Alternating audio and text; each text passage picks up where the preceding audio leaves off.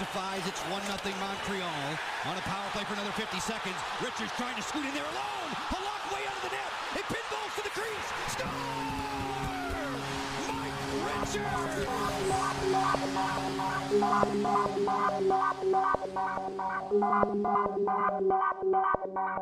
Damn, Brandon, Alex, Teddy, Manny, that's my team. Try to drop the gloves with Jimmy, you get smacked to smithereens. Take a flyer, this is Philly, greatest host you ever seen. If you bleed in black and orange, then the pot is what you need. What you mean? Truth be told, if you listen, it's gold. Jumping in the wagon, if you're coming, get in, grab a hold. If you're rolling, better be with the boys from the H dub. Information, you can pin it if you're winded, send a sub. Bobby, Reggie, Bernie, Dave, Gary, call it love. Now who coming up? Broad Street Bullies, that's what's up.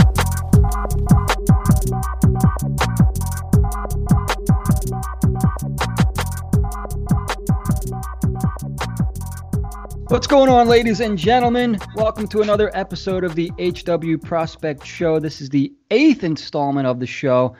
I'm Jim. I'm joined by Ted from Phileas Flyer and Manny Benavides from Brotherly Puck. Ted, I didn't say your last name. Do you want to be known as that guy or do you want to be known as Ted Brown? Ted Brown is fine. Ted, Ted Brown would be nice, right? Yeah. So what's going on, guys? It's been a little while since we've done an HW show. Uh, I have this group together because we recently did a mock draft for Puck Pros, and I want to talk to uh, talk a little bit about that later in the show. The first topic I really want to get to tonight, guys, and I'm gonna, just going to jump right in here, is the playoff format, and I want to kind of get Ted's perspective first here because Manny, I've seen a little bit of what you've thought about it on Twitter and I, I know you're hot a little bit over there, and uh, I, do want to hear your perspective because I think it's an interesting one. Uh, but Ted, your thoughts on the 2014 playoff format?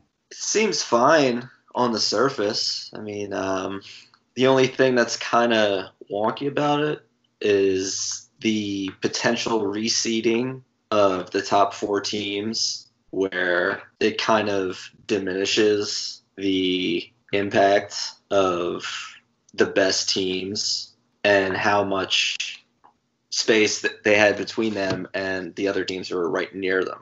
Like Boston is 11 points over everybody, right? So they could, if they lose a couple games, they could be like the fourth seed or something. I just thought that's a bit weird. Other than that, it, it seems fine. I have no real gripes. That was that's the only issue that you have with it yeah, it seems fine. Interesting. So let's talk about that for a second before we move on. And I'm going to throw something out to you guys real quick here. So what if it was like Boston and Tampa Bay because they were the closest two, right, for the top two seeds? What if it was yeah. Boston and Tampa Bay in a three-game series for the number one seed, and then the Flyers versus Washington for the Metro, the number three seed, is as high as they could go. What about something like that?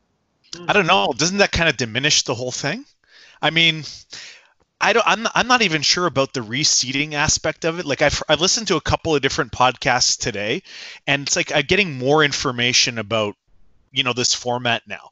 So even though it was supposed to be crystal clear, this is what we're going with, people still have questions about this thing, and I, I think that's actually kind of indicative that uh, Gary Bettman didn't really do the greatest job of, of rolling this thing out, and that that teams like you know Carolina and Tampa Bay voted it down. They were the only two teams that did. But I understand what Ted was saying about the reseeding because that was news to me. I was like, wait a second, I thought this was like a bracket thing, and you know at first it looked like the Flyers were going to play, you know, the winner of Pittsburgh and uh, Montreal. And then all of a sudden now it's like, well, wait a second. These teams at the top, you know, Boston, Tampa, Philly, and Washington, they're going to play each other for seeding. And I thought, okay, at least that means it, it, it, means something. I don't think you take the President's Trophy away from the Boston Bruins by any means. They deserve it. I think it's just going to look a little different when it comes to you know the record books and record keeping when you look at the playoff format. But if they're going to be reseeding those top four teams, I don't understand what the point of even reseeding, even playing these games against each other is. I thought the reseeding might and it's not even that reseeding is, is a guarantee, but I thought the reseeding was going to come after the play in round, and then they would kind of match teams up based on the regular season record and kind of reseed them in that way. But I thought the top four were the top four based on you know the top four guys facing each other. So this is like news to me. Yeah, yeah. The the top four are the only ones, as far as I know, that can be reseeded. And I also don't know if their games against each other are going to go on or coincide with the play-in round either. So yeah, there's a whole lot up in the air, and the more I think about it, the less I think that Gary Bettman made everything crystal clear. There could have been more minutia he could have delved into when he was talking to us. Everything he said was pretty much what we've been speculating and reading about for at least a week or two, right? At least, like, like we didn't even need that, and we would have pretty much knew how this was going to look, right? Yeah, I mean, hmm. listen, I, I get why it's 24 teams. I listen, the league has to open this up to as many teams as possible, realistically, in order to try to get as many eyeballs on television watching, in order to recoup as much as they can. And I get that. And I don't think it really cheapens it at all. I don't buy that argument. I I like the fact that the you know the buy the play in round, pardon me, is going to be a five game series. When when they said best of three, I went whoa. All it hmm. takes is for a team to come out of the gate and jump over a team that's not as prepared, and all of a sudden they win one more game and and a big team's out. Like that sounded kind of ridiculous, but I'm glad they're going with a five gamer. I just thought again, Gary Bettman covered his bases a little bit by going, well, maybe the first round and the second round will be a best of five, but no matter what, the last two rounds are going to be best of seven. And right when he threw that in there, I go, oh boy, here we go. Like, uh, you know, Dan mentioned it yesterday on BPW radio. He goes, that's where people are going to say asterisk because you need four seven game series to win the Stanley Cup. Now, all of a sudden, if it's two five game series, two seven game series, and a play in, Eh, people start to, to ask questions and you don't want to cheapen it in any way like you want everybody to be on an even keel which they will be teams are all going to be healthy pretty much although i just read that bjugstad is going to be out again for the season so no matter if they come back he's going to be gone so take that penguins but um, I was just going to ask, he's still with them, right? Like I forgot he was still there. Yeah, I mean, he was such a promising player with the Florida Panthers too. He's, he's kind of, uh, you know, kind of hasn't done really much in the last, uh, you know, two years or so. But uh, listen, overall, the 24 teams, I don't mind it, and I know teams like Chicago and Montreal had such a small chance to get into the playoffs that it didn't make sense, anyways. But you needed those teams in just to just to give it a little bit of, uh, you know, mystique and and to get extra people watching. So I get that. I just think that the rules and the clarity here a little strange. The, you know, the rules are going to be, you know, overtime and shootout for the top four teams when they play each other, and I get that. It's an extension of the regular season, but you know, I don't know. I just thought it could have been rolled out a little bit better, more impactful. Yeah, I agree. I was a little bit let down by, you know, the quote unquote announcements because, like I said, it's we didn't learn anything new. The only new things we learned were the potential hub cities, and even that we didn't have, you know, a definite thing. Like nothing was definite. You know, it was all basically Bettman repeating what we've all been reading for the last couple weeks. Don't get me wrong, still excited that you know he came out and made the announcement because that means it's kind of it's real. You know, I'm excited for hockey. I put out a little tweet earlier. I would even be okay if you know obviously the play-in round was a best of five. I'd be okay if the first round was a best of five because you still have to win three games. You know, it's one less than four, but uh, this it's like un, unheard of circumstances that we're in, and like kind of have to adapt a little bit. Like, uh, and I'm thinking the only reason I want a, a first round best of five is because I'm thinking about next season already, and I'm like, I want things to go back to normal as soon as possible, but I also want a hockey now at the same time, you know. So I know that's asking for a lot. So if they have to rush through these playoffs just to give out the Stanley Cup, I'm for that. Like I, I want hockey, but I, I am I making sense there? Like I, I want hockey and I want them to do the best of sevens and whatever, but you know, you can kind of breeze through the first round a little bit. You know, it's only two less games tops, best of seven compared to a best of five, right? So you probably cut out at least three nights of hockey, like three three nights of the playoffs. Maybe that doesn't make that much of a difference. I don't know It's just it's just interesting. If they end the, if they end the season end the playoffs in the end of August, then we're definitely not seeing hockey again till December. And then what happens with next season? Is it condensed? Is it there's going to be a lot of back to backs? Like that's going to factor in. Like next season could be like another like well this is not a real season. Like everyone's playing back to backs and blah blah blah. I don't know. There's going to be there would be a lot of injuries. I think for next season or in the playoffs. Potentially both. Well, yeah. I mean, I don't want to see a, a league, you know, the NHL start in December. I think, uh, you know, like hockey is ultimately it's a winter sport. I mean, it should be played in winter, fall, and winter months. Um, when you start getting into, you know, July and August kind of territory, I mean, people were pissed off when you know the Stanley Cup was awarded, you know, June 28th or or whatever it was, like late in June. Um, you know, I, I don't know about how you guys feel down in the States, but definitely up in Canada, it's like we want to get outside and, and enjoy the summertime and, and the hot weather. And, you know, wintertime, it's okay. You're cooped up, you know, got the fireplace going, you got the hockey on TV, and it's great. But, uh, you know, summertime is more for, you know, getting out there and, and just enjoying the weather. Once you start getting into, you know, July and August, like, uh, like that's just, it's like a gut shot. I just feel like, I'm not going to get into it as much. I'd, I'd rather see, you know, if it's if it's delayed for October, that's cool. But you know, November I think would be a realistic startup, like mid-November even, uh, right around Remembrance Day here in Canada, which is the 11th. But I mean, you can't really go too much later than that because then you're going to start to have a trickle down effect for next season. And then, you know, I could see next season if if they start up as soon as possible with a five, six week break or whatever it was, 50 days, I think the players asked for for an off season. You're going to see like the teams with veteran players, the older teams, probably going to be real beat up because they're going to get tired quicker. They're, they don't have the legs that the younger guys do. So it will make a difference. It'll definitely impact next season for sure. Yeah, I agree about it starting next season in November. I think when if you get to December or January, then it's just kind of like, are we going to be forcing these guys to play 82 games in like three, four months? That seems insane.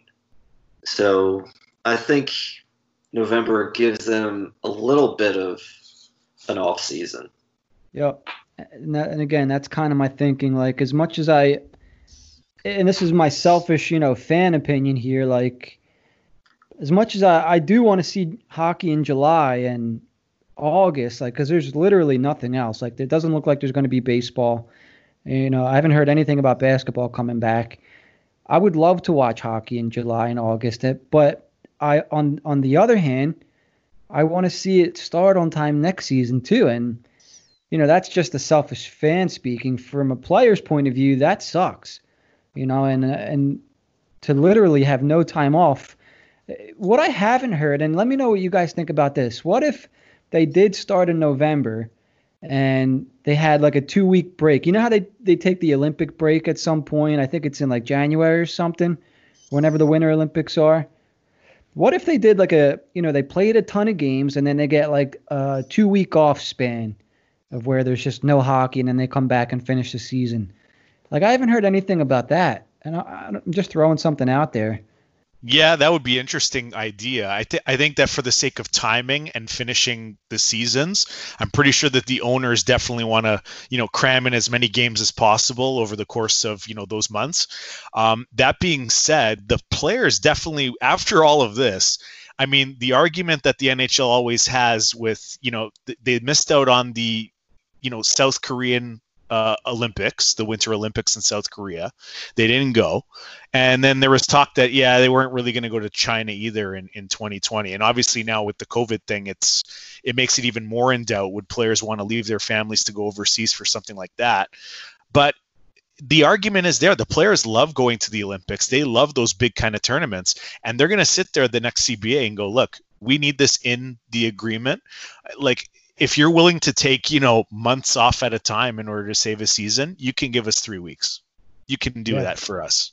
Like that that that that's the long and the short of it. And i can see the bye weeks being you know disposed of next year. Um you know what? They're going to try to fit as many games in as possible, and the the selling point is it's the escrow payments for the players and and the salary cap and and all the other little things that get linked in. You know, it's not going to hit you know the the, the high paid guys. It's not going to hurt McDavid and Draisaitl and and you know Matthews and all these guys. It's going to be the guys that are the mid tier guys and especially the guys at the bottom. When you look at free agency, you know, a guy like Derek Grant, who was having a phenomenal year, all things considered. I mean, it was what 15, 16 goals. Gets traded at the deadline. He's making league minimum. He's like 750,000 or 700,000. He's looking for a, his big pay bump was going to be this year. He probably would have gotten, you know, 2 million bucks, 2.5 maybe.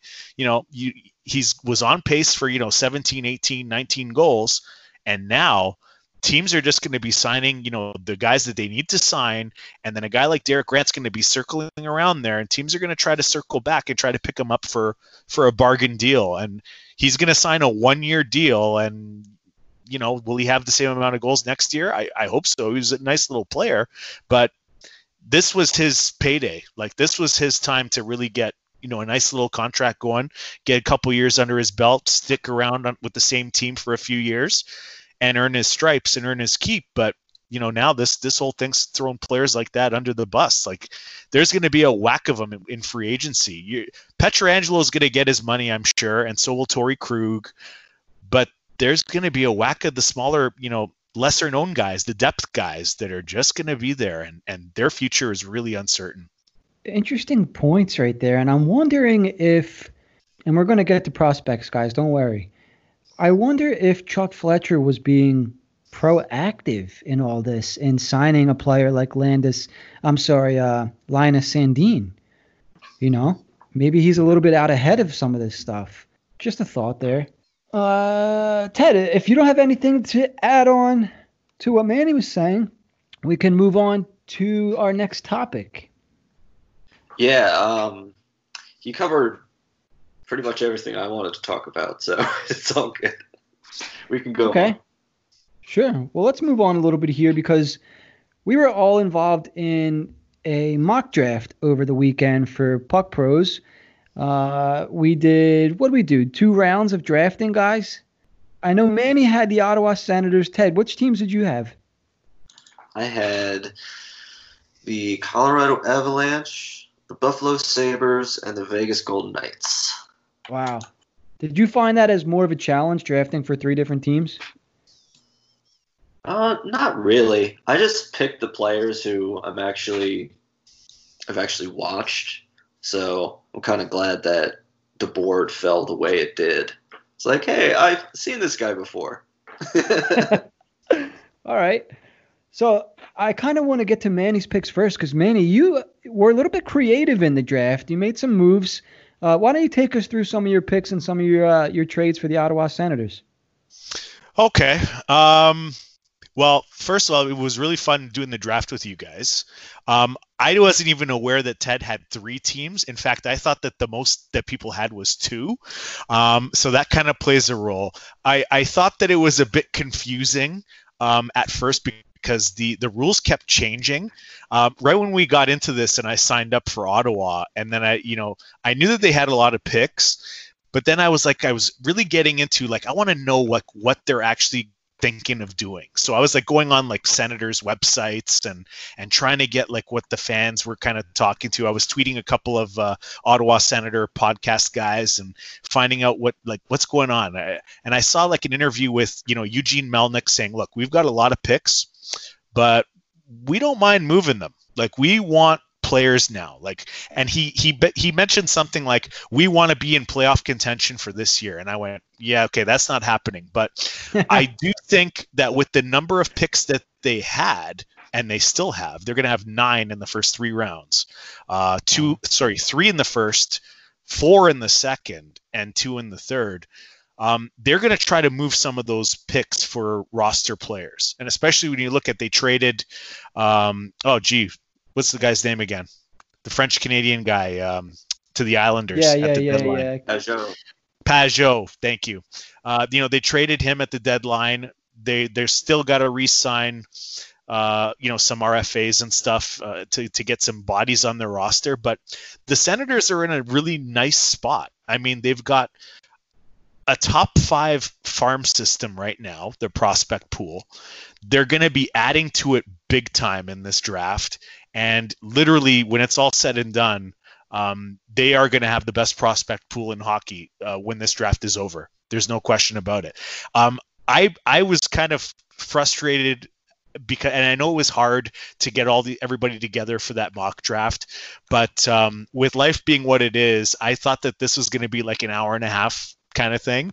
And then all of a sudden, like 40 minutes before the draft, I get this message like, "Oh, we can trade players now," and I'm like, there goes all the prep work that I kind of wanted to do, and then it just it, it, went out the window. And I started frantically messaging Jim. I go, "What do you want for Shane Gostisbehere? What do you want for Robert Hägg? What do you want for?" I was just picking names. Like I, I need to make some trades here, and um, you know, it just kept kind of changing. I, I mean, there was an issue with the draft. We originally had Minnesota drafting first, I think, and I was like, who did this? Like, there's no way Minnesota's going to draft first overall. Like, they're going to be in the playoff format here.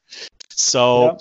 it was it was a bit frustrating uh, on my part, and the, the, time commitment for me, you know, the family was you know wanted to do some stuff in the afternoon, and I, I started kind of just dealing away like the, the second and third round picks, kind of just to just to trade up.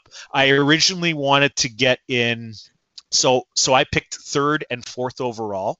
So first was you know Lafreniere, no surprise. Second was Byfield, who I was hoping would slip to third, but uh, not the case. So I ended up taking Stützle at number three. Um, and then with number four, I decided that even though the Senators were loaded on defense with uh, you know Brännström in in you know basically making the Senators now. But they also have Thomas Chabot, so they've got a top pairing pretty much right there. Uh, they've got uh, you know Bernard Docker's a nice little uh, player. He should be a, a, second pairing guy going forward. So I just thought, you know what? What the hell? I'm going to take the best defenseman in the draft, and I went and I got Jamie Drysdale uh, just to do that. And then my original plan was try to make some combination of, of picks to trade up, and I wanted to really address a need that the Senators are going to have, and that's in goal. And I wanted to get Askarov. So that was that was basically the idea behind Mad Manny's trades. It was almost like Mike Milbury esque. You know, I think if you could nab uh, Stützle, Drysdale, and Askarov all in the first 10 picks or something, that'd be a friggin' like, like you can't do any better. Like top three offensive player in the draft, top defensive player, and top goalie in the draft. Come on. Yeah, that's some good stuff right there. Yeah, that would have been a friggin' bank heist if you could have got Askarov. Yeah, that's that was the plan. But you see, much like I didn't know that Ted had three teams, I I knew he had Buffalo and I knew he had Vegas. I didn't know about Colorado until just now. But um, going in, so all of a sudden I get this trade offer, and they it goes like, oh, uh, what do you think about uh, trading me? You know, this number thirty three overall and and and pick number twenty one, and it was the Florida Panthers who were picking fourteen, and I'm like, oh Askarov might might get to 14. Like there's a small chance, but and then uh, I I'm looking at this guy's profile and he's like making picks for. Uh, he, he also offered me a Vancouver trade offer, and I'm like, oh, good. This guy's got Vancouver and Florida, and I told him, I go, you know what? I'll make the deal if this guy, if if the guy I'm thinking of is going.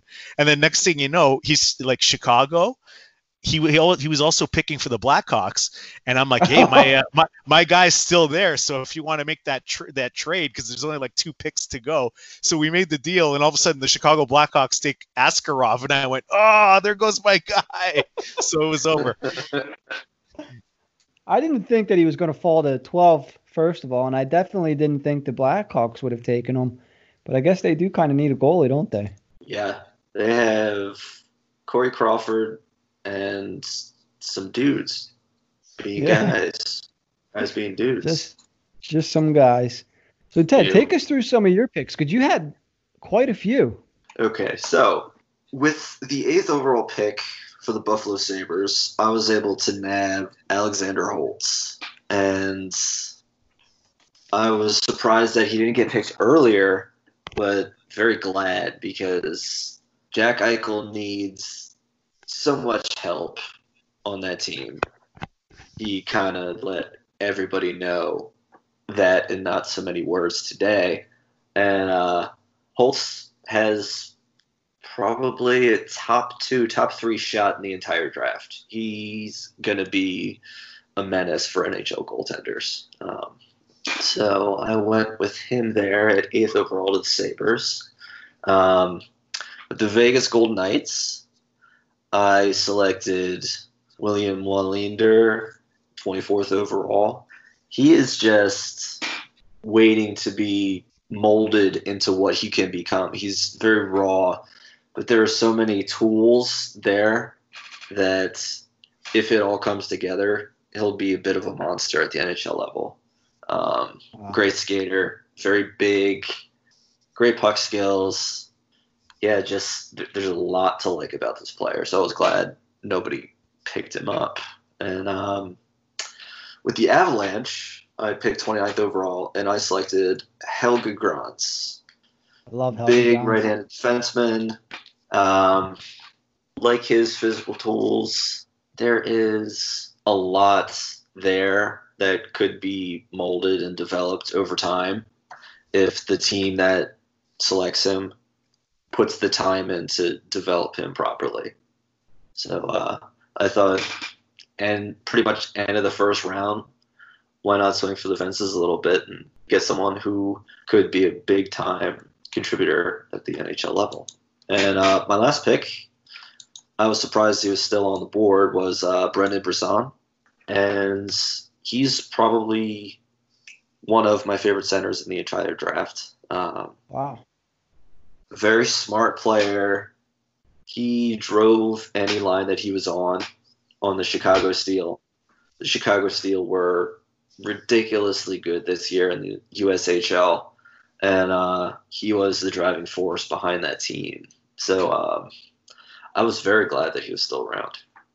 Yeah, the one thing that none of you degenerates did was trade with me. I was trying so hard. you know what? I saw, I saw that because it actually, you know, the wife was good. Like, we got to take the kids out for a walk because you know they're they're driving me nuts. They're just running around, and I'm like, but I'm still drafting here. Like, the, and it's like, okay, I got to start trading these picks because I'm getting the eye. So I'm out walking, and my phone keeps buzzing. I'm like, oh, good, people are making picks, and it was you going like, okay, guys, Buffalo wants to trade like you know the second round pick here, and like and like everyone was offering you like these these dirtbag offers, and I was like, poor Ted, you guys are offering yeah. him like third round round pick for like a second round pick. I'm like, how's he going to do that? Like, come on. Exactly. I was like, come on, you got to do better than that. yeah, let me give you the third round pick and a two round mock draft. And the best is you can kind of sense the frustration in Ted because the next message was like, "All right, forget it. I'm just gonna make the pick." and then he just went and made the pick. I wish I had known that you could trade players. Like the whole draft, and I don't know why it didn't click in my mind during the draft to ask. Once I started to see players being traded, that oh, I can trade Gostisbehere now, because there was like a the week leading up to the draft, you couldn't trade players, right? Yeah. Because we yeah. remember we were joking like, hey, hey, anybody want uh, what can I get for Ghost in a first, right, or a second? And you laughed at me, and and uh, you know what the one of the guys that was organizing the draft said, "Hey, you can't trade players." And I'm like, "Oh, okay. Well, that sucks. No problem." And apparently, you could trade players. I would have traded Ghost a long time ago before I moved them. So now it looks like you know not so great of a move. If anybody cares that's listening, I traded Shane Gostisbehere for a 2020 second round pick and a 2021 second round pick, which I don't think's terrible. What do you guys think? Two second round picks for a Shane Gostisbehere. That's pretty good value. Do you think it really is? Or you're not just saying that just to uh, make me feel good? No, no, I would never do that to you, Jim. I'm a little surprised. I thought uh, I I thought Ted that you would have thought that there would be a, you could get a little bit more out of Shane Gostisbehere. I I posted oh. like just a poll, just a poll. I'm not saying that I would have done it, but I, I posted something on Twitter like, would you trade, you know, the 26th overall from the Flyers and Ghost to move up to 21 to Ottawa. And I'm thinking about it. I'm like, you know, Ottawa wants players. They can take on salary. They've got tons of cap room just to get to the floor. They've got like 25, 30 million dollars to go. So they're going to they they could take on salary and bad contracts. They they could do that. And and I'm like, you know, and everybody it was like it wasn't even close. It was like 87% said no. You're that's crazy. You could totally get way more than that just to move up 5 6 spots and I was like I was just asking. I'm not saying I would do it. I just wanted to know what the people thought. Yeah, I did not know about this poll. It's an interesting question because if you if you're following, you know the you know mock drafts and you know if you're if you've been listening to the prospect show, moving up five spots in this draft is a big deal. Yeah, it's a pretty deep draft, but between 20 and 26, like there's still talented players late in the first round, but there there is sort of like a, a little bit of a drop off, right? And if you can move up to the 19 to 21 spot, you're almost guaranteed to get a, a very, very uh, good player with, with, with high upside, or at least, at the very, very least, a high ceiling, you know? So I Great. thought your poll was, was like a well thought out poll. And the responses that you were getting on there, I was like, they have to either be saying this because you know, they're not listening to our show, number one, or they really, really extremely over overrate Shane Gostisbehere. You know, like you're still thinking of the guy from a couple years ago. And we all want him to return to that form. Like we're not saying trade him because we we don't like the guy. I don't think he I don't think that he can return to that form in the role that he's going to have with the Flyers moving forward. So to package him with the 26th pick, where you might get a player, you know, now you're going to get the guy you want. You're taking the initiative to go out and get a guy that you want as opposed to a guy that may fall to you. And I would do that. I really would. And if Shane Gostisbehere goes and puts up 50 points next season, that's fine because he wasn't going to do that here. He, he's not. Yeah, I mean, it's one it's one thing if he's going to be playing top pair or even middle pair with you know as a as a power play quarterback. He's not doing that here. So I mean, there's no way that he's going to get you know 40 50 points in an orange and black uniform. It just isn't happening. But listen he is a fan favorite. I mean everybody loved shane gostisbehere that those ghost bombs were great. But just eh, the last you know two years or so have been kind of meh. Like you're not really seeing you know the guy that that took our you know hearts uh, you know when he burst onto the scene and mm-hmm. uh, and scored all those amazing game winning goals and skated up the ice like the way that he did and I, I do think that he's going to surprise some people if and when the NHL returns uh, here in the postseason but I don't know when when I look at the the contracts and I just did a, an article with the RFAs and and what might happen to the RFAs based on a flat cap at 81 and a half million. When you look at a team like the Flyers, I mean, you ask the fans, yes, bring back Pitlick. We love Pitlick. Okay. Bring back Braun. Okay. You still got to sign Hague, and I and I know people hate Hague or whatever, but listen, he's going to get re-signed, um, unless he gets packaged in a trade somewhere. So there's money there. I mean, yes, you're going to lose, you know, the Chris Stewarts and stuff like that, but you're probably going to lose Derek Grant, even though people want him signed too. You know, everybody's reaction is, well, it's okay. We'll let Nate Thompson go. And it's like, no, you don't understand. You're not going to be able to sign all those guys. Yeah. It just isn't happening. Plus, you got Patrick. Plus, you got Lindblom. It's just not happening. You got to make money somewhere, and it's going to mean, you know, Brian Elliott. I don't know. Sign him. No, don't sign him. I, I don't know, but you got to find the money somewhere. And I mean, if you could trade up and you know five, six spots in in a, in a pretty competitive close draft class, once you hit, yeah, like you said, Jim, once you hit that 1920 spot, eh, you can probably get the last. I'm not saying the last good player around, but it opens up some possibilities for where you want to go. Yeah, you're taking the initiative instead of you know letting things play out. You know, and like you like you were just saying, they they're going to have to make a roster move. So why not make a roster move and go out and get a, a good young player to put in your system because they're missing that premier. I mean, uh, I'm not counting Morgan Frost because I'm I'm assuming he's going to come up and you know challenge and I'm hoping make the Flyers next year. They're missing aside from Bobby Brink, and you know, time will tell if he's going to be a premier offensive talent. But they're the Flyers are missing that pr- premier offensive player in the pipeline, I think, and this is their opportunity to go out and get one. There's some names out there around uh, 19, 20, 21. Ted, what are your thoughts? Yeah, um, I would actually make that trade that was in the uh, poll. Um, the last two years, Gostisbehere just has looked something wasn't right. Like he's injured, and I mean, obviously now we've heard the last couple months or whatever about his knee being an issue, and he just hasn't looked like the same player. That same player who could get everybody out of their seats and get excited. Um, he just kind of labors out there. Maybe that's just me, but that's what it looked like. And um, and I hope he gets healthy um, because he's a serious difference maker when he is. Um, but yeah, I would make that trade. Um, and if there was a player like Seth Jarvis who fell down Ah. in the draft around that 1921 range, because a bunch of teams decided they needed to get their defenseman, I would make this trade. Could you imagine? 10 out of 10. Yeah, and I agree because I remember seeing a tweet of yours, Ted, where you said that it's highly likely that there will start to be a run on defensemen, and I actually do agree with you 100%. I think there will be once, once, and I kind of did that too when I when I was Ottawa and I picked Drysdale. It was kind of like I I kind of wanted to see, okay, where's Sanderson gonna go now? Because he's probably the next guy, uh, defenseman off the board. You know, where is Wallinder gonna go?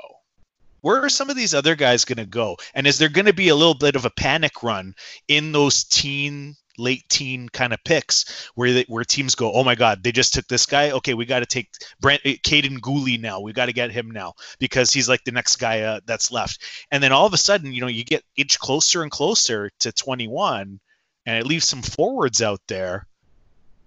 And even if you get to 26, where where where Jim uh, drafted, then it leaves some forwards out there.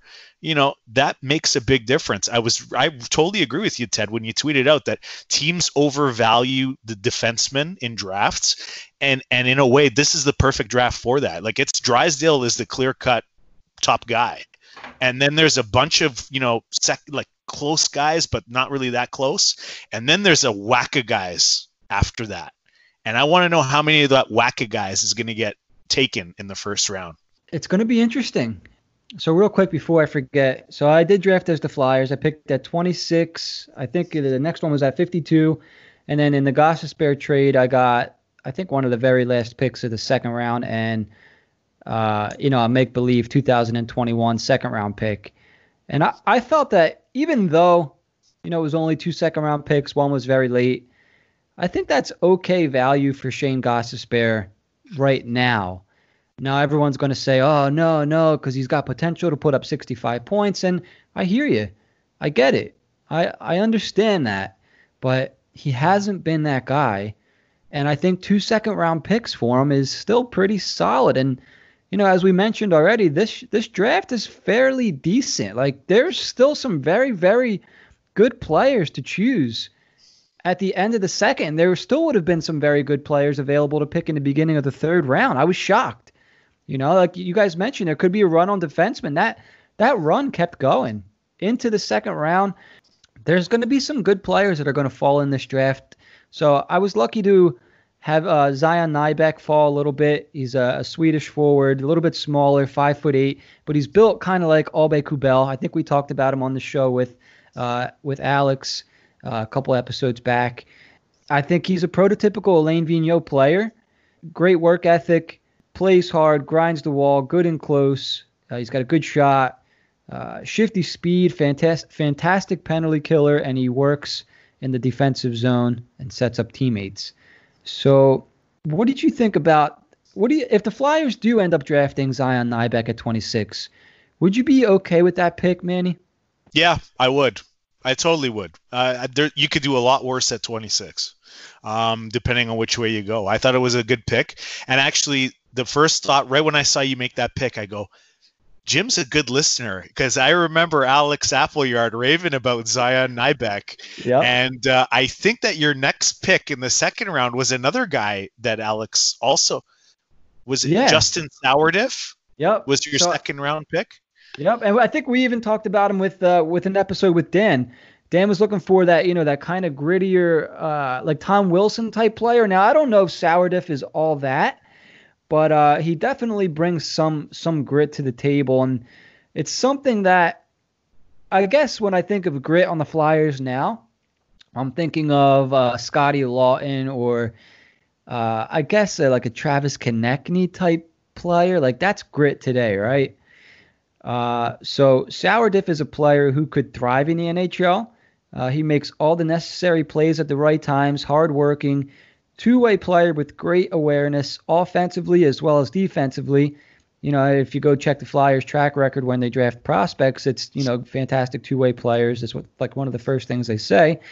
Uh, can play both wing and center, uh, as well as throw the big hit or two. He's the player missing from the Flyers roster currently. So obviously, it would take him a little bit to, to get onto the roster, but when you when you think about the Flyers system, they don't really have anybody that can throw the body. At least no one that comes to mind right away. So No, I- you know. Yeah, definitely not. I don't I don't know if I would, you know, use a first round pick or, or even a second round pick for a guy like that because a lot of guys end up changing their game when they're in the AHL because they see how physical it is and and how you know the rigors of that league. For you to make that jump to pro like it, it's it's a hard lesson on what it takes to be a professional hockey player. And like you could have been a, a you know a guy that scored lots of points in junior and then you get to the AHL and you just realize that physically you gotta you gotta really man up and and that can change people's games. And then you start to get like those grinder type players those real power forward kind of guys start to kind of emerge. And I guess you know when when you had uh, Isaac Ratcliffe on I mean he's the first guy to tell you he didn't have you know the season that he wanted but he's learning a lot. And you could see that he he's he I think appreciates that journey a little bit and realizes that it's in the long run it's going to be good for him. It's going to be good for him to know how to deal with you know streaks of you know eight or nine games where you're not scoring or you know you don't feel like you're you're you're doing enough out there. He's a big boy and he's going to grow into that frame and when he does, you know the Phantoms are going to be a better team for it. I, I have no doubt in my mind. For sure, hundred percent agree. I, I I can't wait for. Uh, I always want to call him Theo Ratliff, and then I'm looking at my next prospect that I drafted here, and it's like his name's Theodore, so Theo Ratliff. So Isaac Ratliff. I can't. I was excited for him before he went to the Phantoms. I, I know we were just saying he sort of had a down year, but started coming on towards the end there. I'm excited to see. He's one of those guys like, okay, let's take the next step now, Isaac. You know, let's move on to the pick that I used from the Shane Gostisbehere trade, and I got, I was able to select Theodore Niederbach. Now, if this kind of guy wasn't available, I'm not sure I would have traded for the pick still. Uh, so Niederbach is another Swedish player. He's a center currently, but the from what everything I read is he'll likely transition to a wing in the NHL. He has top six upside, something the Flyers currently lack, I think, in their prospect pool. You know, uh, he possesses outstanding passing skills. Is extremely creative with the puck. Uh, When I see when I see a creative player, I'm like, that's what the Flyers are missing. Uh, I had him as a player that could have gone in the first, so I was pretty. Like I said, I would not have made the Gostisbehere move if I didn't see Niederbach still on the table. So, and uh, you know, it's a mock draft, and I, wasn't sure that we could trade players till halfway through the second round. So I'm like, eh, why not trade Gostisbehere? Let's see what happens. Yeah.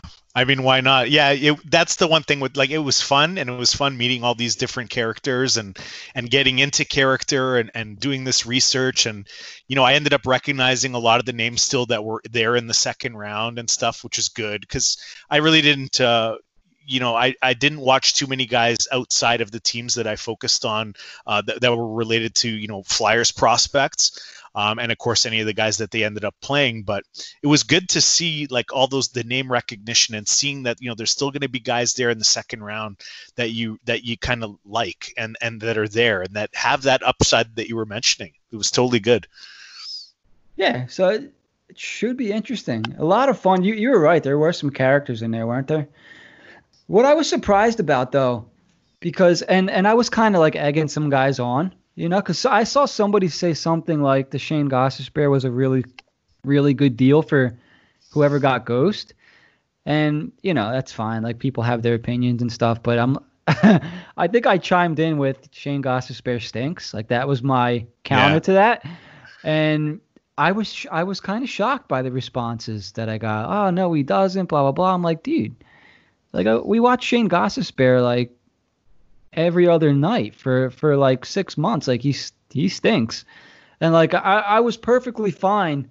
I'd be perfectly fine in real life if they traded him for two second round picks because I'm thinking, you know, they open a slot for another defensive guy, and they clear four million dollars off the cap.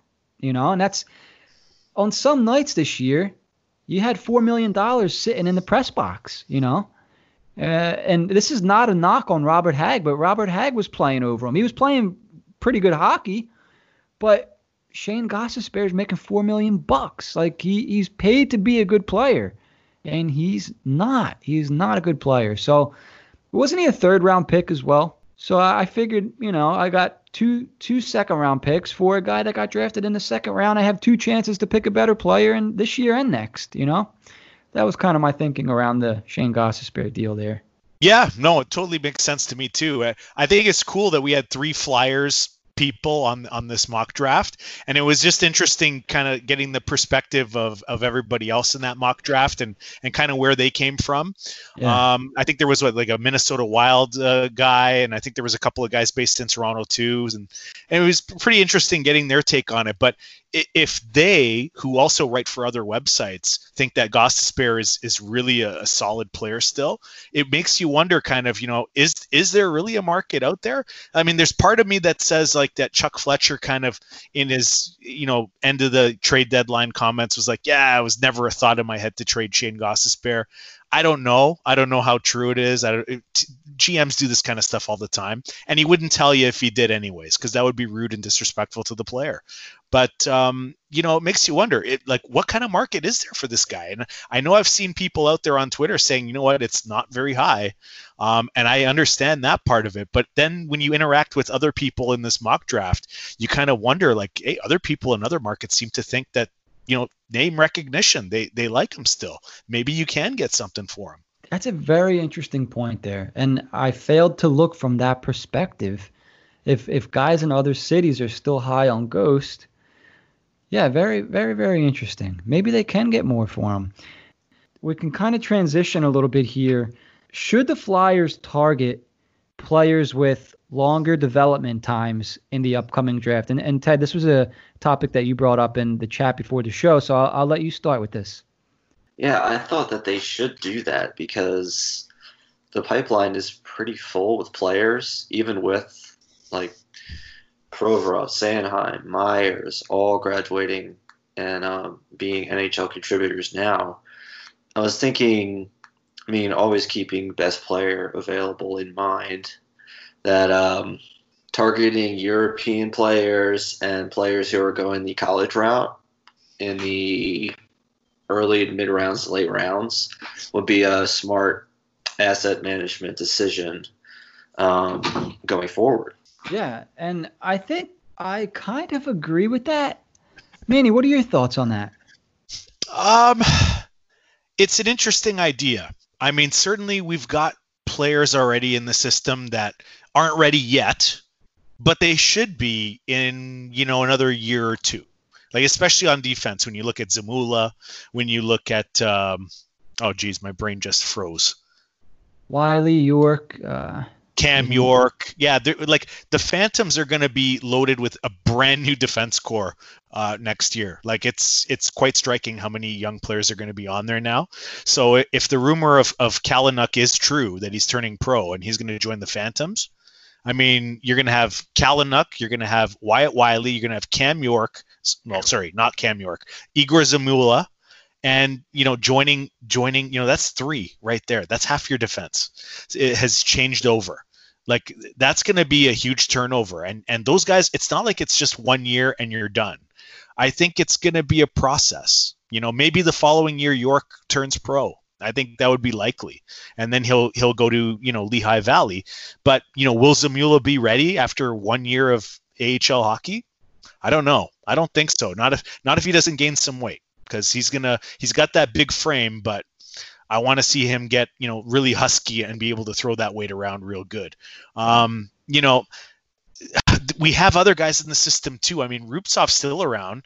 He's taking his time. Um, in the last two weeks, I've seen a lot of chatter on Twitter about how people are surprised that they, that Flyers are not using Rubtsov on the wing, mm. which I and they're talking about how much better he is on the wing compared to center. And you know, this is kind of like brand new to me because I don't know. I'm just kind of been disappointed with him overall. And then you look at the guys like the Jay O'Briens, who's literally it's going to be at least another two years you know maybe three before you see him in uh, in the National Hockey League. So I mean, we already got guys that are that are in waiting, and and you're going to take some time to kind of stir uh, sizzle in the pot. But you, you, can never go wrong with a little mix of both. I, I wouldn't mind it if the if the Flyers did take uh, a little bit of a, a, a, gamble with a couple of guys uh, that that could take a little bit longer, as long as they're willing to be patient. And certainly on defense, they can be as patient as they want because spots are not going to be available anytime soon. What what was your analogy in, in the last show, Manny? I know we were talking about goalies. You were you were calling them cactuses.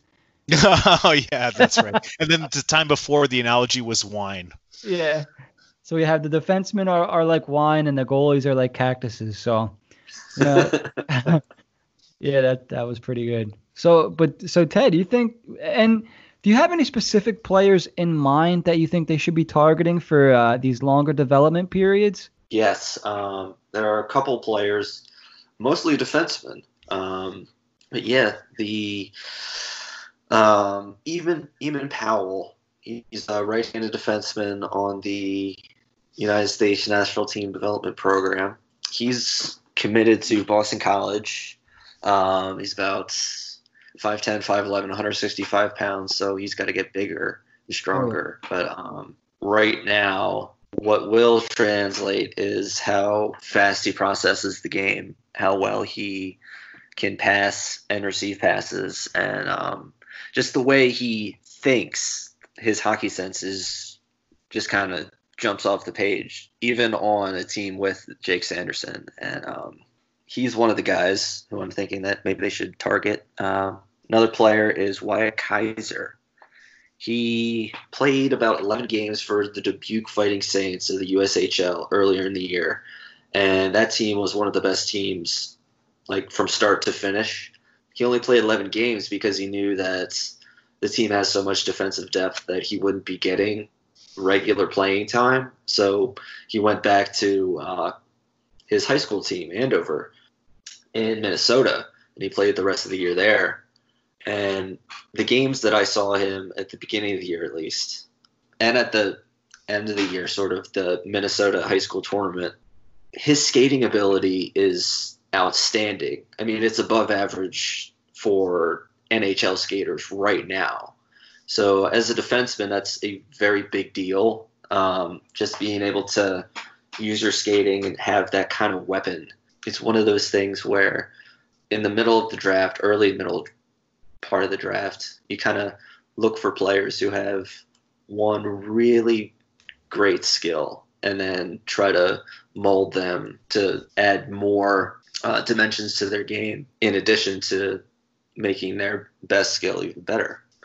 So yeah, Wyatt Kaiser's another guy, and someone else who I've watched quite a bit recently is Mitchell Miller. He's a right shot defenseman for the Tri City Storm of the USHL. He kind of reminds me of um, Rangers pick last year, Zach Jones, they, when he was in the USHL. Very good skater and pretty good offensive abilities. So I just think that targeting these particular players would be a smart move. There are some other players who I kind of need to get more viewings on over in Europe. Yeah, the guys that I have watched, those are the people who I hope are on the Flyers draft board. Okay. And what kind of, I don't know if I'm putting you on a spot here, what rounds do you see some of these names going in? I could see um, Eamon Powell, third, fourth round, which would make some sense. I think that at some point the the Flyers are going to add a third round pick somehow with a player trade or something. I don't think they're going to go 50 some picks without a pick in a pretty decent uh, draft. Uh, Wyatt Kaiser probably in the same range, third, fourth round, and uh, Mitchell Miller. He could be a late second round pick, and it wouldn't be a bad pick either. Second, we need third, more fourth. Wyatts. We need more yes. Wyatts. We need all of the Wyatts. we will draft all of the Wyatts. Therefore, we will have the best Wyatt. you put out an interesting tweet the other day, Ted, about how the Flyers have a lot of uh, same same first letter players and first and last names. Mitch Miller would be another guy. Exactly. Yeah, you got to keep up the tradition. yeah. They do have a lot of those guys, don't they? Wyatt Wylie, Mason Millman, Roddy Ross. Who am I missing out? There's more. Bryce Brodzinski, Bobby Brink. There you go. It is it is pretty interesting. So they could draft a wide, or they should they could draft another uh, a Mitch Miller guy, same letter, same letter, uh, different name type guy. Excuse me. So we did touch on Wyatt Kalynuk potentially playing for the Phantoms next year. What kind of what have what did you hear about that, Ted? Because I I've yet to see anything official, but it sounds like he will be playing with the Phantoms. I think he might be playing with the Phantoms. I mean, what is officially confirmed is that Wisconsin's head coach Tony Granato said that Wyatt Kalynuk is turning pro, which I mean it seems like a good thing uh, from the Flyers' perspective, but there's kind of a lot of gray area there. Turning pro, does that mean he's going to wait to become a free agent so he can play for whichever team he wants, or is he just letting everybody know he's going pro and within the next week or so he's going to sign an ELC with the Flyers? So it's a bit confusing, actually. And we know that wasn't Tony Granato an assistant coach with the Penguins a few years back? Uh, I'm not sure. I think he was an assistant coach. I don't remember the team.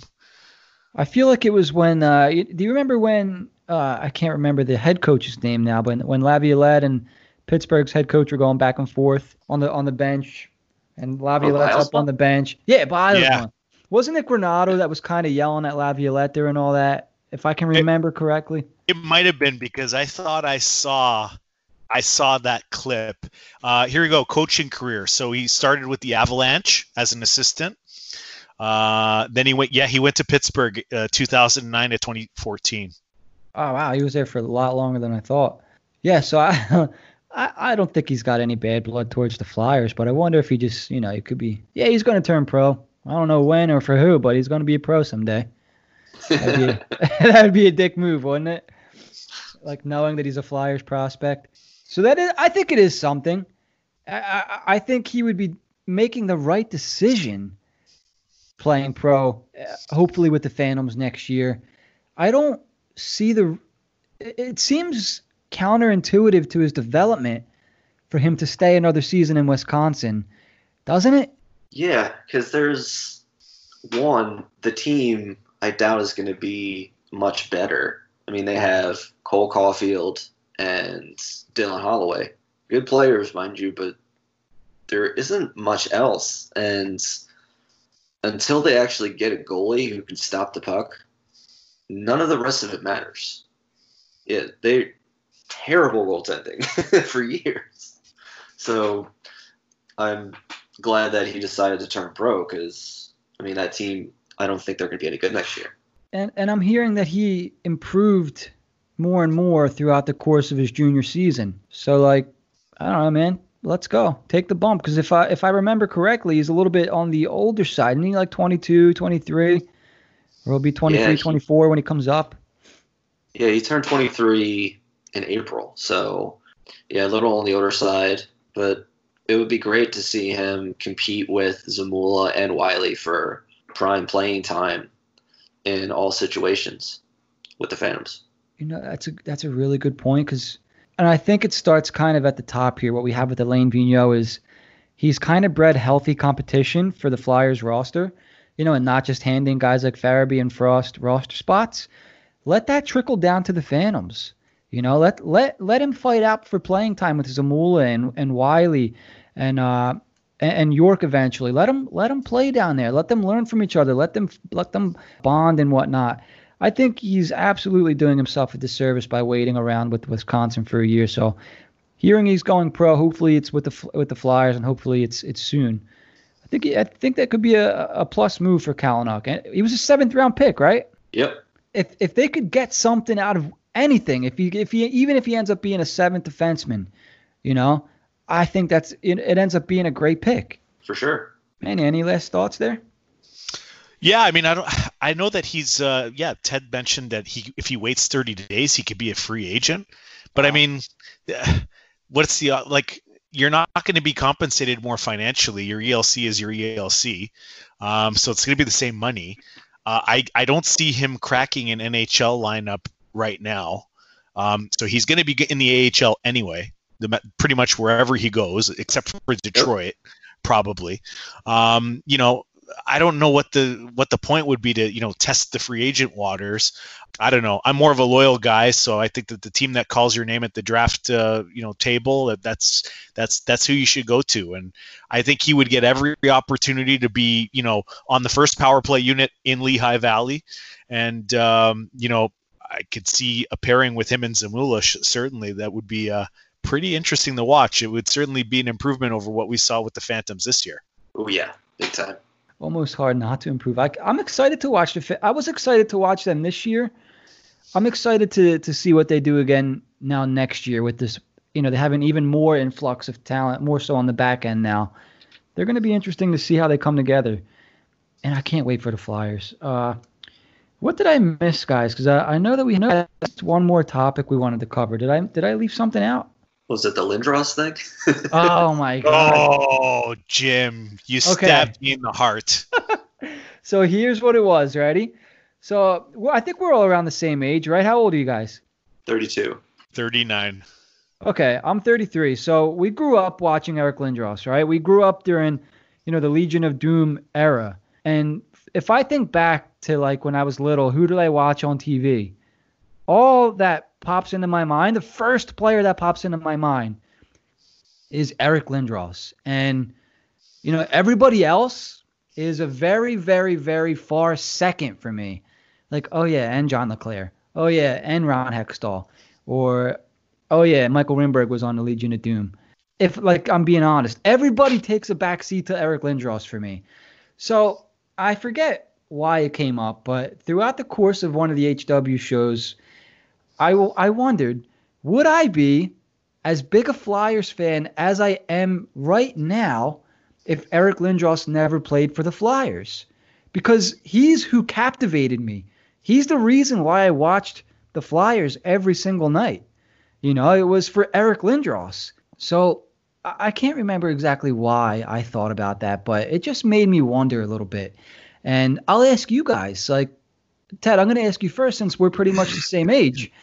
If Lindros didn't play for the Flyers in the 90s, like who would you remember watching and would you be as big a fan as you are now, do you think?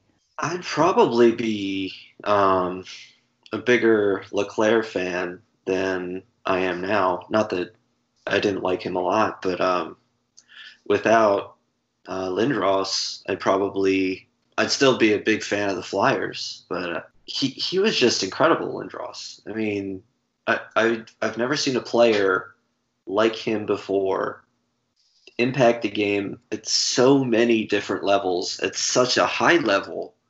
And um, I mean, I've, I've heard people talking about how Tom Wilson is like Lindros esque, and it's just like, no, he's not. He's nowhere close.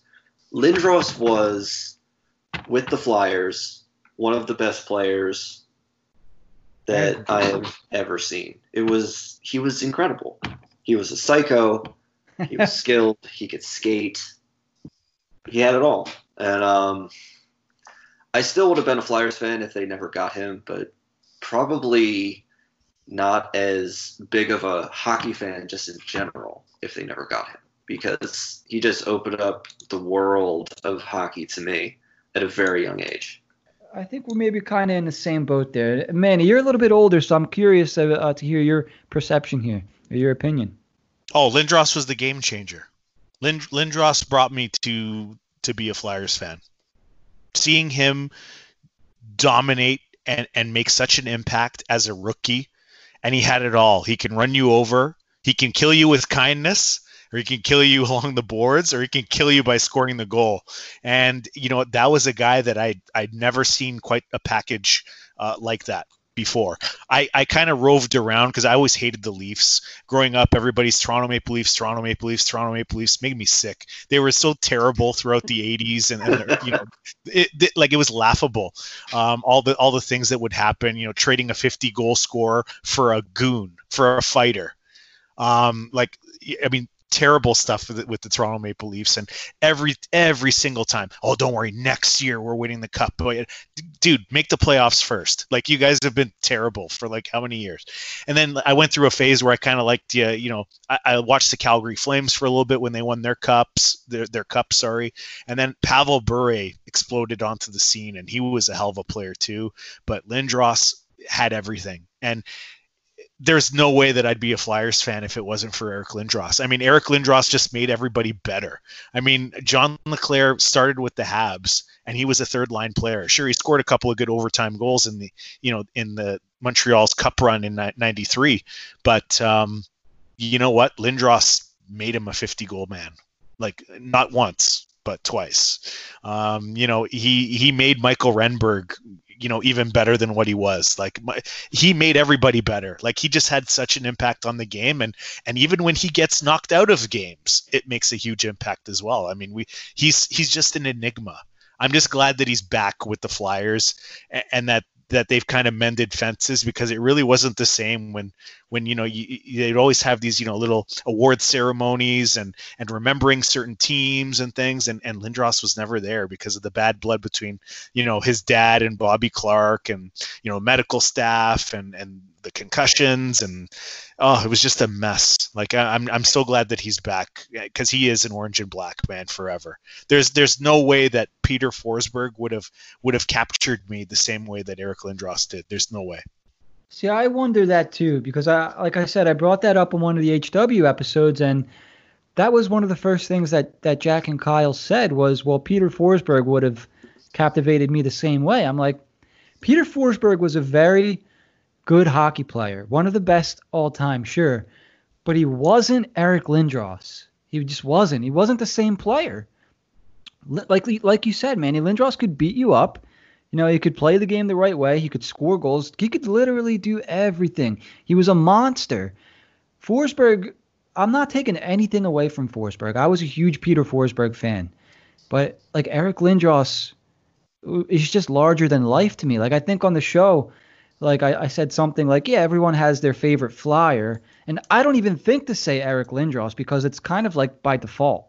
Like he's everybody's favorite flyer. Oh, of course of course, Eric Lindros. So who's my next favorite flyer? Favorite flyer, you know?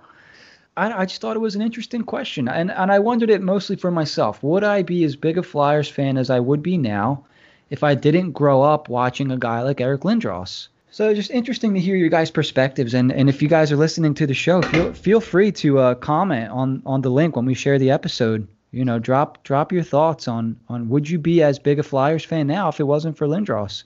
it's it's just interesting to hear perspectives. That's all. There's no right or wrong answer. No one's going to yell at you for not being a, as big a Flyers fan as the next guy or whatever. Just honest thoughts. I, you know, we all gave you ours, and uh, some interesting thoughts there. Thanks for sharing those, guys.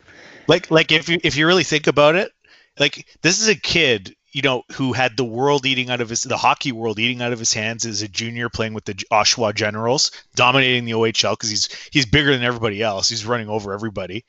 And then for imagine right now, Alexis Lafreniere telling the Detroit Red Wings, you know what? Don't bother taking me because I ain't going to you guys. Period. I'm going to go somewhere else. I mean, can you? Uh, I mean, can you? Like the audacity uh, of a, of a player that that would do that. And like that's what Eric Lindros did. He told the Quebec Nordiques, "I'm not playing for you, so you might as well go pick somebody else, or or trade the pick because I'm not going to you." Like that's ballsy. Like that's really gutsy, and, and a lot of GMs would take that the wrong way, and kind of rightfully so. But I think it also shows you a really confident player who knows the type of player that he is, and he knows what kind of impact he's going to make on his team. Oh yeah, Ted, do you have anything you want to add in there before we uh, wrap up tonight? Uh, nah, man. Um, I think we covered a lot of our bases. Yeah, absolutely. That was a information-packed show. Another fun one. So if there's nothing else, thanks guys for hanging out. Uh, Ted, why don't you throw your Twitter handle out there, and if you have anything you would like to promote, feel free. Sure. Yeah. Uh, my Twitter handle is that guy one one nine two zero. I write for PhilliesFlyer.net. Last word on sports and um, the puck thirty. I'm hoping to put out something relatively soon on um, a tracking project on Mason Millman. Awesome. Looking forward to that one. Manny, where can people find you on Twitter and what do you have to promote?